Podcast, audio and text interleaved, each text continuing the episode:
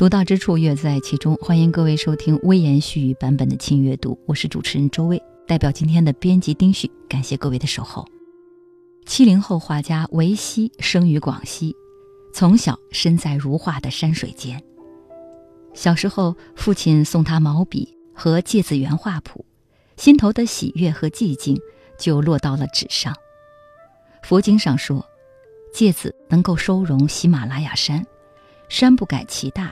芥子不改其小，真是画谱的好名字。他看画谱中山水、花鸟、草虫、人物、走兽、草堂、庙宇，无所不有。对着画谱看山水、树石、花鸟、草虫，觉得天地间都是画意。后来转而学习西画，宋元山水、晋唐书法都成了旧梦。搬家时翻出文房四物，闻到墨香，就提起毛笔来写字。静夜里，随着线条走下去，走到阔然悠远的去处，忘却线条，忘却自己，也忘却了时间，是和自己独处，也是和时间独处。静夜的灯下，独对一朵墨花，一座青山，恍惚自己便是一墨花，一远山，泊在无古无今的空白中。泊在杳然无极的时间里。维西说：“山水画改变山水，看过山水画之后，悬崖断壁如此礼堂，雨后云山多么米芾；看过敦煌壁画，眼前的山水无不装饰性。观摩南宋院体，转身眺望真山水，格外感到空间的深远。流连于元代文人画。”四周的山山水水竟呈现一种苍润之美，山水因倪瓒而清空，因弓弦而厚重，因王元祁而苍老，因朱耷担当而残损，因石涛的笔，天地间尽染一股清新生气。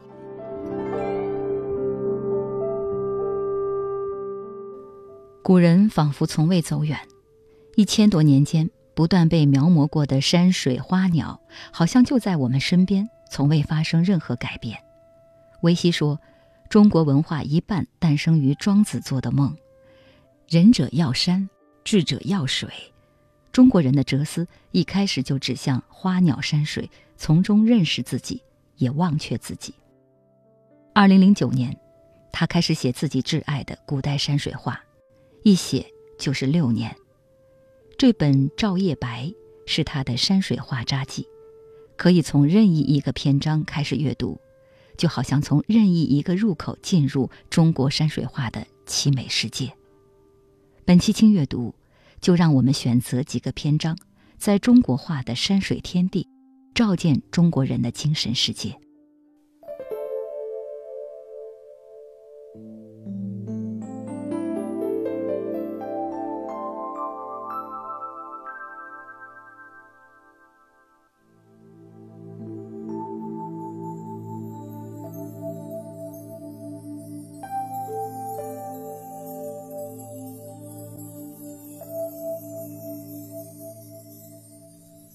这是写给中国山水画的绝美情书，也是写给中国山水的恒久深情。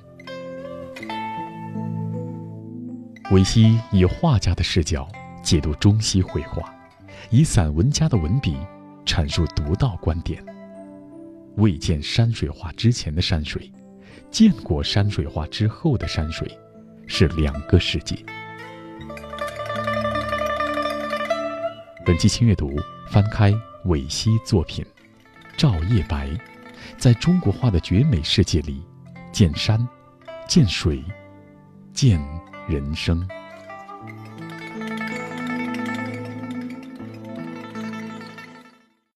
小学五年级那年，范宽的《西山行旅图》把维西劈成两半，一半在遇到此画之前，一半在遇到此画之后，从此。他看见了山水，看见了山水画。山水画是为何而作呢？张彦远、王维这些唐人说，画山水是为了使远者近。所谓远者，就是空间。使远者近，意思是把广大空间变作室内的一张画，在面前，在手中。南朝的宗炳认为，在终极意义上，画山水是为了承怀官道。另外，山水画还有天地人三才的说法。综合起来说，山水画可以构成一个天地人道的四方域。那么，山水又是什么呢？维希借用王维的诗句：“是江流天地外，山色有无中。”江流天地外谈的是无限时空。山色有无中，则是玄学，可以看作山在云雾中若隐若现，也可以用道家的有无观来关照。那么山水就在有无之中，或用佛教的色空观来关照，山水就在色空之际了。高远、深远、平远、悠远、阔远、迷远，中国画的远也在诗歌中。元好问的“回首亭林中”。平林淡如画，远在如画的平林。李益的“别来沧海事，语罢暮天钟”，远在声音。日暮时，钟声接续重逢后的沉默，深沉而悠远。韦应物的“凄凄去亲爱，泛泛入烟霞”，凄凉而美，惆怅又有仙意。别离是悲伤的。但是对于即将去的地方，又有一点模模糊糊的憧憬。然而，无论悲喜，此时都化作烟霞，化作空白。离别在王维那里是“淡去莫复问，白云无尽时”，豁然给出一个无限的空间，一个很大的别处来对照此时此景，有远志。维希说，中国诗里的人事。有大自然来做背景，天道悠悠。关照中国画，他觉得画令人思，不如令人远。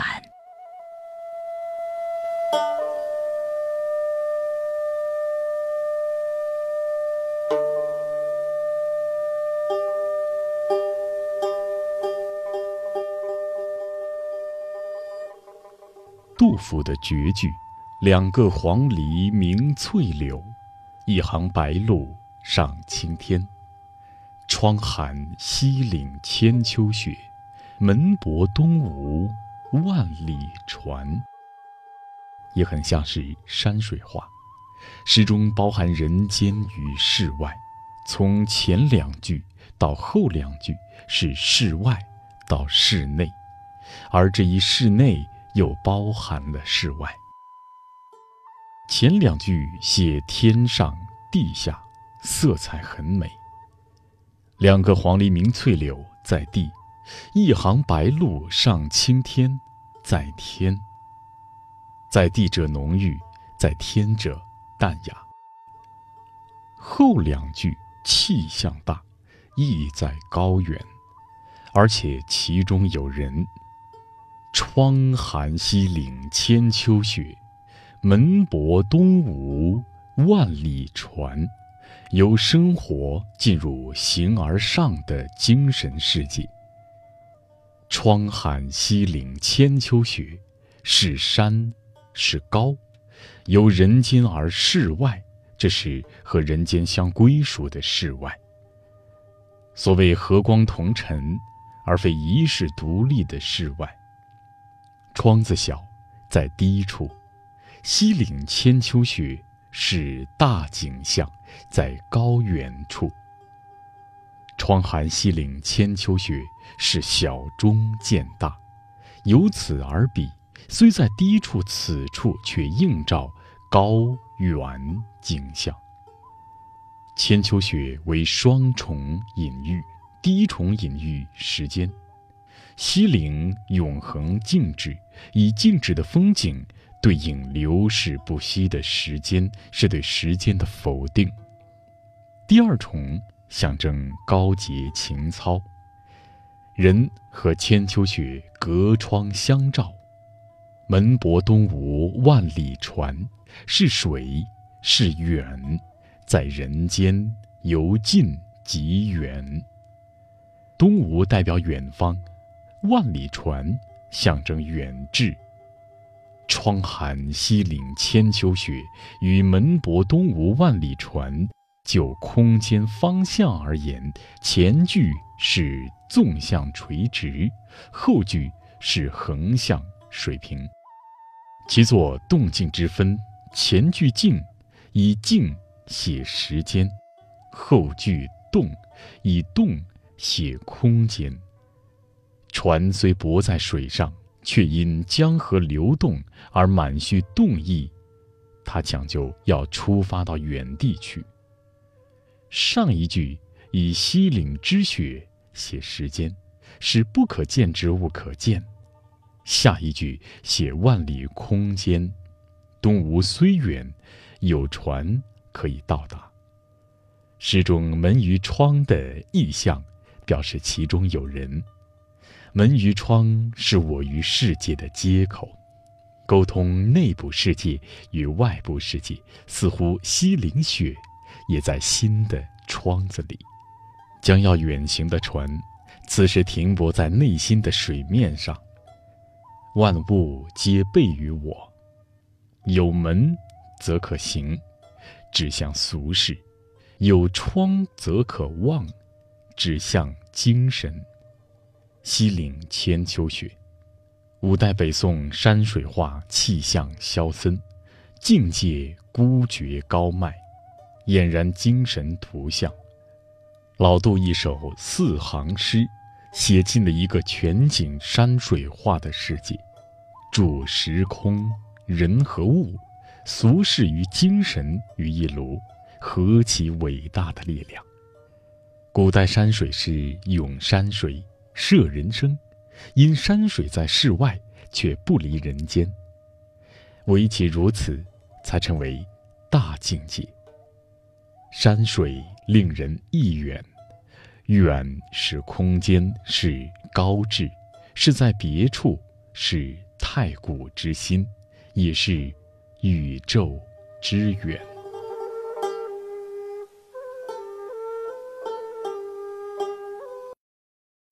二十多年前。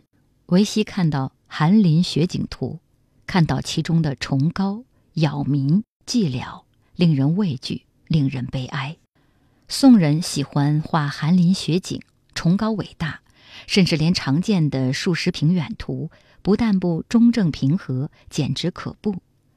维西写道：“碑刻石图、松泉磐石图，气象肃杀，枯木一般狰狞相。”不若德国人丢勒的铜版画《骑士与死神》，直逼汉斯·巴尔东的人生三阶段与死亡。许道宁的《秋江渔艇图》一股子哥特气氛，趣味像极了古代北欧人画风景。北宋的文人中，苏轼喜欢到寺院看恐怖的壁画，他自己的画也是磊落不平。北宋的皇帝中，力图改革的神宗最欣赏郭熙山水画的萧森气象，而丢了江山的徽宗所尊重的正是崇山峻岭。有人说，中国古人一味中正平和，不如西方人的崇高恐惧，但其实也许未必如此。欧洲人喜欢想象末日景观，地狱主题经久不衰，教堂是制作和存留这类图画的好地方。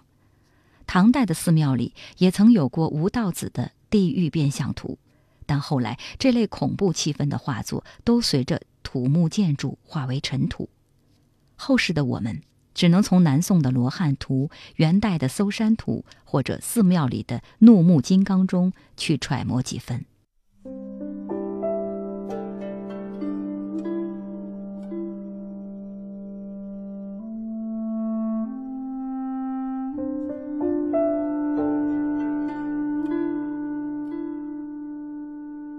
宋人画乱立怪神没有吴道子那样的本事，画山水却是超过唐人。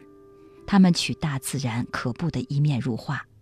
维希写道：“五代北宋山水画感人至深，不是因为有情，相反，是无情。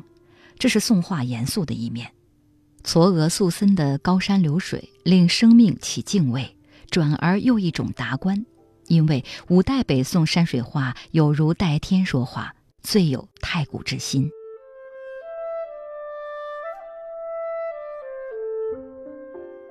董其昌评论赵孟頫《鹊华秋色图》时说：“有唐人之志而去其先，有背宋人之雄而去其广。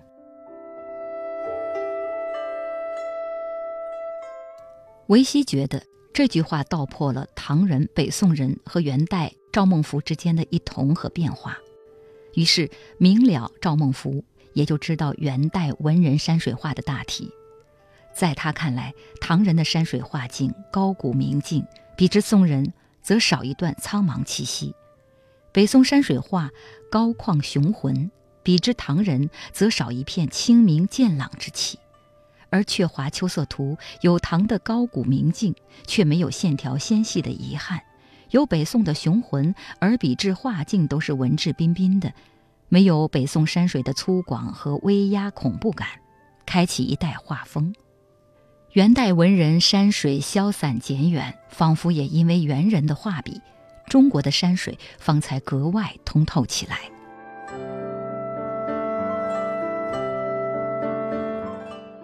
赵孟頫以唐人笔致改造宋人画境，曾为宋人画不及唐人远甚，欲刻意学唐人，待欲尽去宋人笔墨。其《江村娱乐图》形式出自北宋李郭画派，线条与格调远接唐画，变雄旷为雄旷。化幽晦，为静远，转成一派中正平和。书目绣石图以书法的趣味修正南宋马下府批村，取其简放之态、虚旷之象，去其浅露方硬、收敛，而成为含蓄蕴藉。至于《双松平远图》，则在北宋李郭图式中融入南宋马下画风。赵孟頫最著名的《鹊华秋色图》与《水村图》，均取董源画派，《下景山口带渡图》一路苍茫而明朗，明朗是唐人的，苍茫是宋人的。这是极深刻的变化，可视的大自然成为文明教化的山水。由此，山水画的境界则近于儒家的思想，淡泊、明志、宁静、致远。黄公望山水手卷一派冲淡，大山水则恢复北宋全景的宏伟气象。但北宋山水的崇高生于恐惧，而元代黄公望的高原全景山水则雄浑而斯文。天池石壁图的崇高，乃是无恐惧之崇高。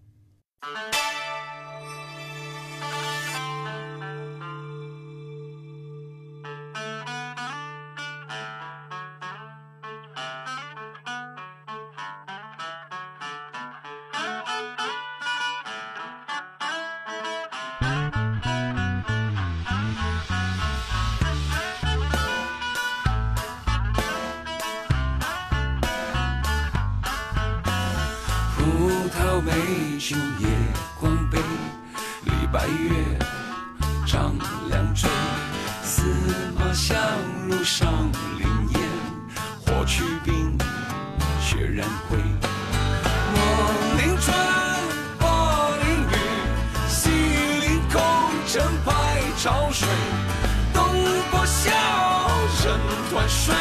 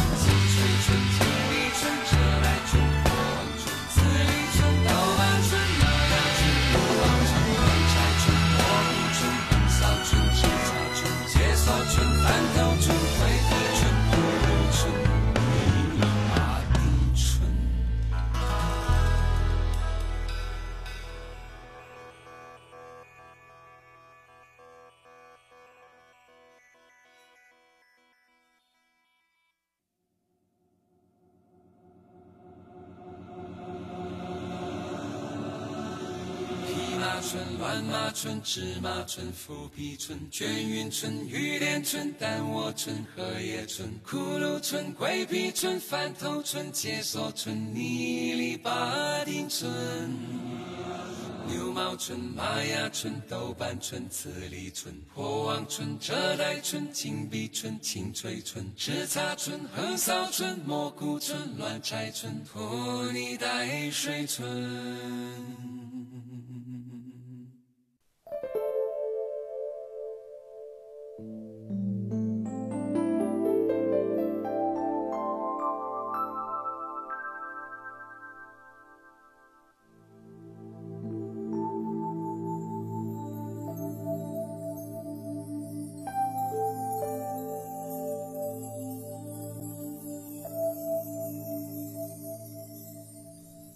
这是写给中国山水画的绝美情书，也是写给中国山水的恒久深情。维希以画家的视角解读中西绘画，以散文家的文笔阐述独到观点。未见山水画之前的山水，见过山水画之后的山水，是两个世界。本期轻阅读翻开韦希作品《照夜白》，在中国画的绝美世界里，见山，见水，见人生。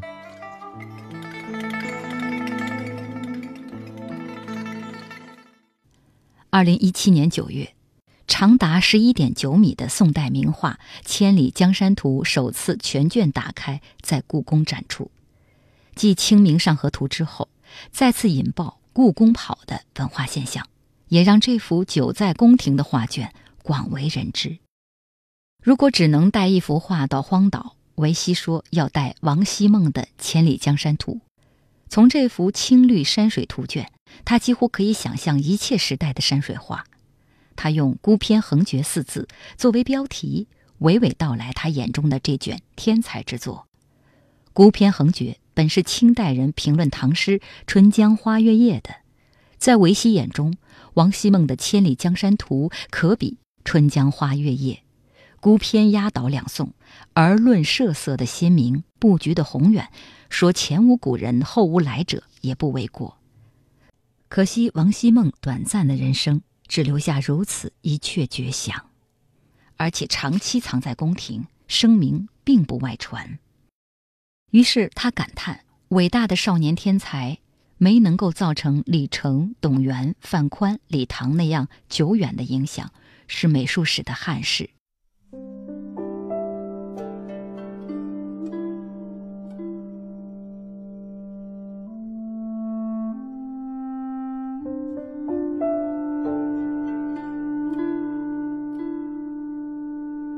维希见到《千里江山图》真迹是在二零一二年夏天，故宫武英殿。他以诗一般的语言描写梦一般的画境，青绿山水竟可以如此魅力。王希孟不但层层厚涂，而且用白粉提亮，简直是在画油画。年代久远，绢上的矿物色已作粉状，蓝色脱落，露出底下的白，更是美的斑驳。那美丽的蓝色，据说来自波斯。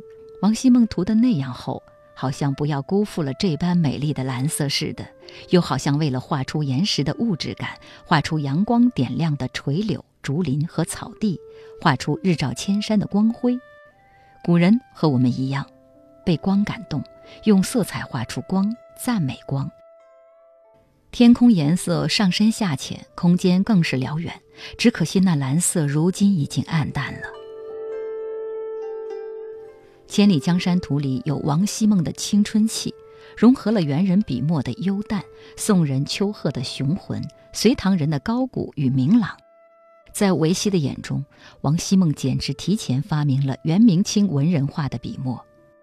文人画宗师赵孟頫的荷叶村、黄公望的披麻村、王蒙的解锁村，都已经出现在他的笔下。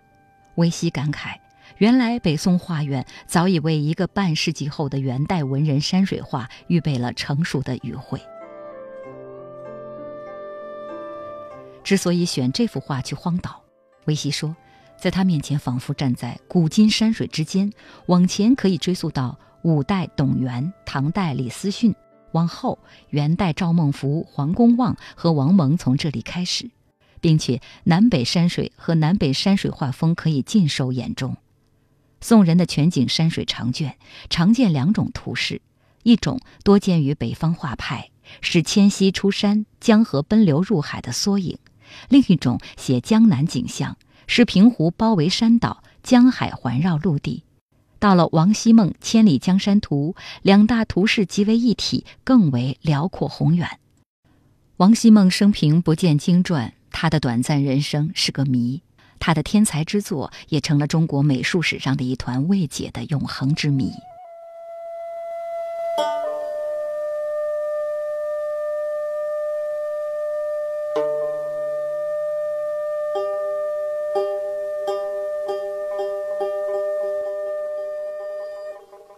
历来所论，黄公望的风格来自董源，而黄公望又随赵孟頫学画。曾在老师家见过董源真迹，黄公望的披麻村和山丘造型，与传为董源的《潇湘图》《下井山口带渡图》《下山图》差之甚远，反而接近《千里江山图》。难道当年王希孟也深受董源的影响？由此推想，《西岸图》并非董源画，作者。另有其人，一个活动在五代宋初，名字被时间洗去的天才。总之，《千里江山图》的诞生事关一场变局，这场变局从北宋晚期一直延续到元代。北宋晚期，南北方各家各派的图式、造型、皴法、笔法、墨法相互交织渗透。新的画风在融合与改造中悄然发生。乔仲成《后赤壁赋图》画用关同折带村与董源披麻村。一名《西山烟霭图》反映李郭画派与马夏画派的融合，而宋人《洛神赋图》的背景山水，则掺用斧劈村。披麻村与解锁村。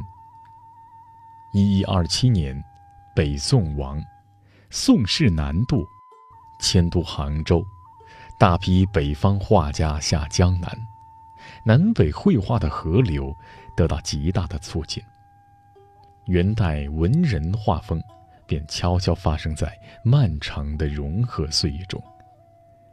而郭熙画派造型与江南董巨画派现村的融合史，始于北宋王希孟《千里江山图》，终于元朝王蒙《轻便隐居图》，间隔二百年。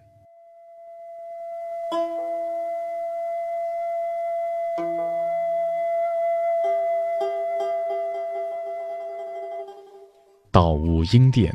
拜见《千里江山图》，是展览的最后一天。少年时心心念念，此刻灯下相聚，竟有旧欢如梦之感。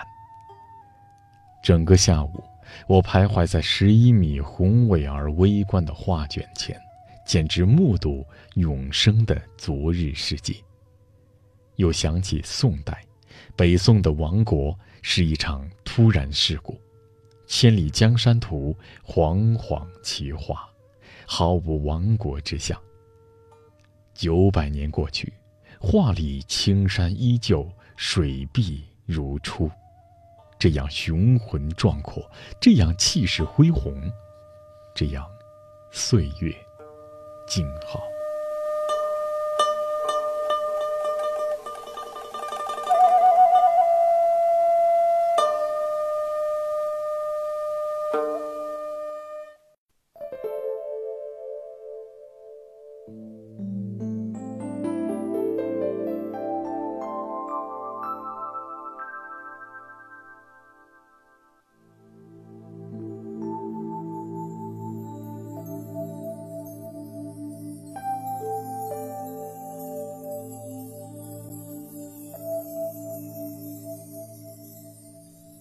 这是写给中国山水画的绝美情书，也是写给中国山水的恒久深情。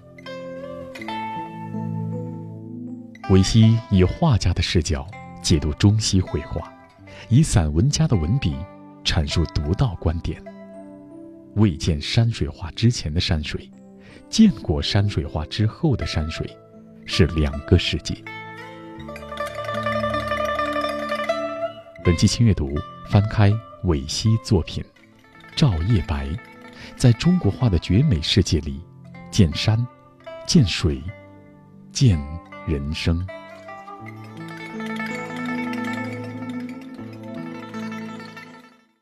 在西方的圣经里，光是神性的，神说要有光，就有了光，万物获救于黑暗中。在中国的诗歌里，光是知性的。众生都有自己的光明，《诗经》里的光是桃之夭夭，灼灼其华；汉诗里的光是阳春布德泽，万物生光辉。在中国绘画中，物自身就是光源。宋人的出水芙蓉，画中的芙蓉开在世间的盛衰圆缺之外，光如睡似醒；李迪的红白芙蓉则宛如光的苏醒。维西说，那种清新，西洋画中只有。波提切利的维纳斯的诞生才有，宋画里的花有生命，那是非常安静的生命感，比梵高的花更感动他。由于种种原因，我们对古人精妙的绘画语言已经渐渐失去敏感，和古画失去沟通，相对如同隔世。我们的眼睛被摄影和电影乃至西方古典油画改造过。回头看中国画，会觉得那是一个没有光影的世界。然而维西说，其实古代绘画中有光影，尤其是南宋院体与明代院体山水。这里我们来看中国画的色调。少年时，维西看到出水芙蓉和碧桃，花和光浑然合一，连暗部都泛着光似的，不知哪里是花的形状，哪里是光的形状。后来看徐渭的《墨牡丹》，如烟花灿烂；夏圭的《西山清远图》，简直沐浴在光的瀑布里；倪瓒的《名山净水》，却收藏着秋光的寂寞。长久以来，我们误会中国古典绘画是没有光的世界，我们也误会中国古画是原色的世界。但是，我们看唐宋宫廷绘画的色调感好极了。以宋徽宗临摹的《捣练图》为例，维希带我们看到徽宗以几种浅色的细线描绘衣服的图案，远看是雅致的灰色，浓丽的。青色裙子上面均匀分布着银色的图案，远看是一种温润的青灰色。他感慨宋人用色是红色红的静气，白色白的仙气，毫无半点脂粉味。前面说到的《千里江山图》是青绿山水，顾名思义，青绿山水是以青绿两色为主的山水画，分为浓郁的大青绿和浅淡的小青绿。青绿山水一般画在绢上。绢的颜色又有绛色、黄色、米白几种，时间久了，米白也会变黄或变绛。纯度较高的青山绿地和绢的暖色底子互相压得住，形成一种冷暖对照，彼此是平衡的。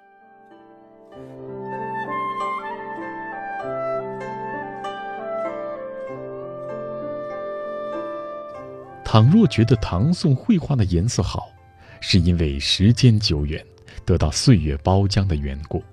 那么，看晚唐、五代、两宋的瓷器、陶俑或刻丝画，便知道那时色彩的艺术是何等微妙、何等高级。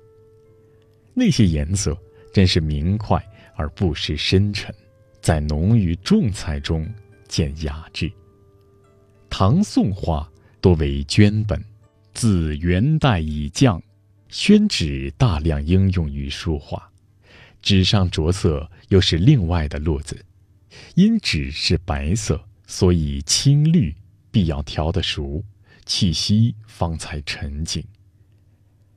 赵孟頫的绢本设色比纸本浓艳，《秋郊印马图》和《御马图》是绢本，富丽异目。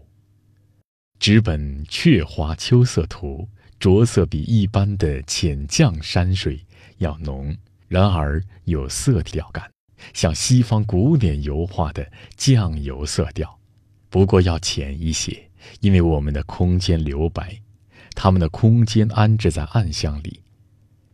鹊华二山的青色是调和了的青色，红树叶看似粗粗一点，其实很细腻。朱红里面不但用了墨和赭石，还掺着橙色和黄色，并不调匀，深深浅浅混点其间，那闪烁之感俨然印象派了。后来沈周、文征明也沿袭了这一设色法。他的《红衣罗汉图》是纸本，红衣与绿叶的颜色就都调的比较老。比较熟，地上的青石最明艳，也还是沉着的。后来不知什么缘故，民间画青绿山水，忘了绢上着色和纸本着色是两种路子。一味大青大绿，日益俗气；纸本尤为不堪。绢纸之别，文征明也拎得清，《剑谱春云图》。木镜幽居图，花有诗图卷是纸本，那样的苍青老绿，简直西画的微妙灰色。里面的树干、茅房、围篱，也用色笔画，却调弄得通篇冷暖和谐。文征明善用绿色，苍老之际又复鲜嫩之极，妙不可言。纸本《与渔春树图》以冷的青绿对照暖的绛黄，山头设色浓郁而醒目，照样深沉雅致。至于绢画《春深高树图》，石绿虽然重，但在绢上染过几遍，那透着黄底子的绿就已是所谓复合色了。东园图服饰的灰色。也很雅致耐看，直到晚年，文征明对色彩的兴致依然不衰。游玄牧诗画图，一指云山落照，以颜色分出山岩的层次，以色彩的冷暖分出远近空间。苍溪图卷墨远山上，投射着绯红的光照及青灰色和紫灰色的阴影，哪里是？水墨二字，可以概括的。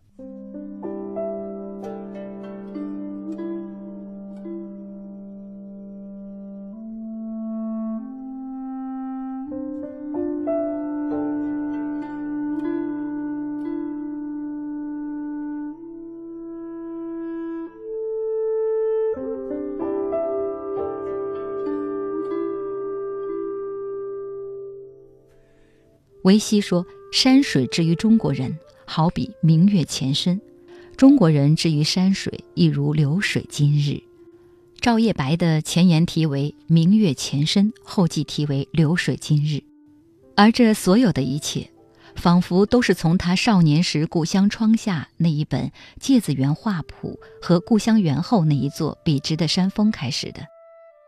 他常常凝望那座遗世而独立的山峰。似乎他在南宋，那刀砍斧劈的俊俏，简直马远的踏歌图。他记忆中的广西故乡，群山俨然站在古代，那些穿过乡间通往山中的路，也都像要回到古代。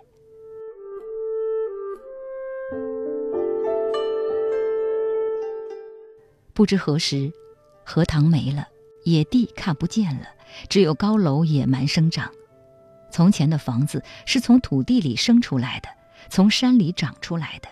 如今尽管处处绿化，竹林也依旧，却已经不似从前，因为建筑全变了，一切都变了。我们看到的山水已经不是古人看到的山水，我们看画的眼光也不同于古人的。我们的青年人很容易接近西洋画。但是面对苏轼和徐渭的水墨画，也许未必能感觉到磊落之气欲搏而出。梵高的向日葵固然热烈，莫奈的睡莲固然梦幻，但我们的古人也自有高远空灵的境界在。徐渭的杂花图卷落墨如黑火白电，然而静气；倪瓒一片石，八大山人一枝花，寥寥数笔便照见天之荒。狄之老，书名为照夜白，原是唐代名居的名字。韩干画过，维希说，因为喜欢，所以寄来做书名。水墨山水算是黑白的画，黑是物象，是黑夜；白是空无，水云和光，也对得上这三个字。何况还有每夜照着我的灯光，照夜白，可以是月光，又不只是月光。或许以书为法，我们还能在书中文字的照耀下，连通古今，进入真正属于中国人的精神天地，在中国画的山水中畅游，去感知中国绘画、中国文化乃至中国山水本身之美，那将会是另一种意义层面的照夜白了吧。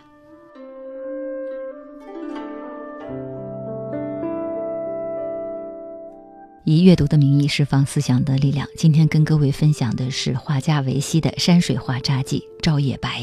今天的新阅读就是这样。丁旭、周薇，感谢各位的收听，我们下一期再约。